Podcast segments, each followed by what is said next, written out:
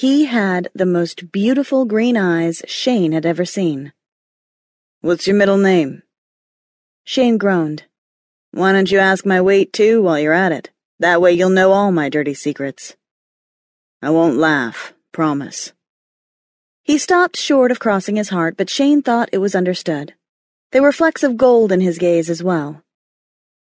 Let's not take any chances. Mine is Hansel. That gave Shayne pause. If he was serious, that was bad, but still. Mine's worse. The gorgeous man drew in a hiss through his teeth, wincing. What were your parents thinking? Worse is a terrible name. Shayne's chuckle turned into a gasp as a sharp pain shot through him. His savior sprang into action, inspecting his ribs for damage. He hit something.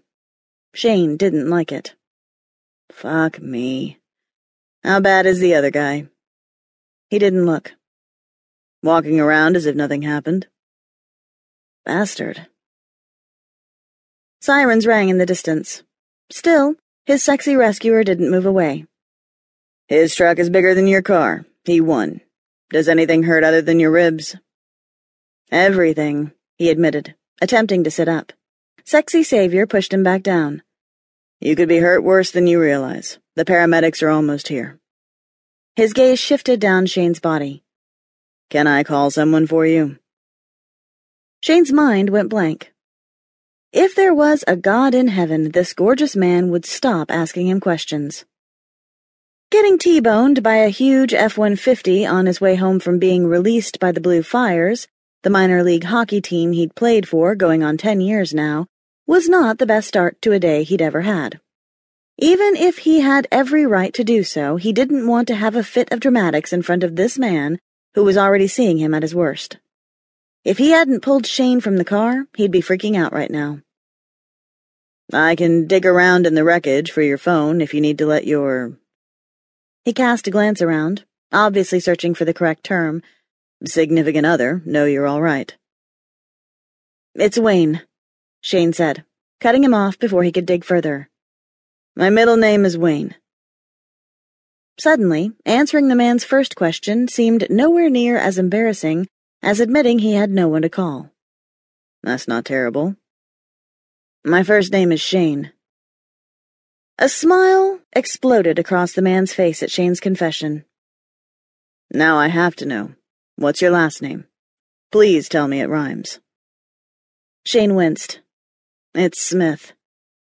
Throwing back his head, he roared with laughter at Shayne's answer. Even the way his throat moved fascinated Shayne. His brown hair looked soft. He wanted to touch it. It figured Shayne would meet this gorgeous man on the worst day of his life. He swiped at his eyes. I'm Lincoln, by the way. An EMT appeared over his shoulder before Shayne had time to respond. Lincoln stood, switching his attention to the new arrival. I'm pretty sure he has at least two broken ribs. The blond paramedic nodded, surprisingly accepting Lincoln's appraisal. Of course, Lincoln sounded capable. It made him hard to ignore. We'll be careful lifting him. I'm going to ride with him. The EMT nodded. Let me grab a gurney, and we'll get him loaded. Lincoln went down on his knees next to Shayne once more, meeting Shayne's gaze. His eyes were so kind. Life was unfair. You don't have to come with me. The sweetest smile Shayne had ever seen touched Lincoln's lips. Yes, I do. I'm the bastard who hit you. Of course he was, because life. Your Cadillac has arrived, the EMT announced, saving Shayne from making things more awkward.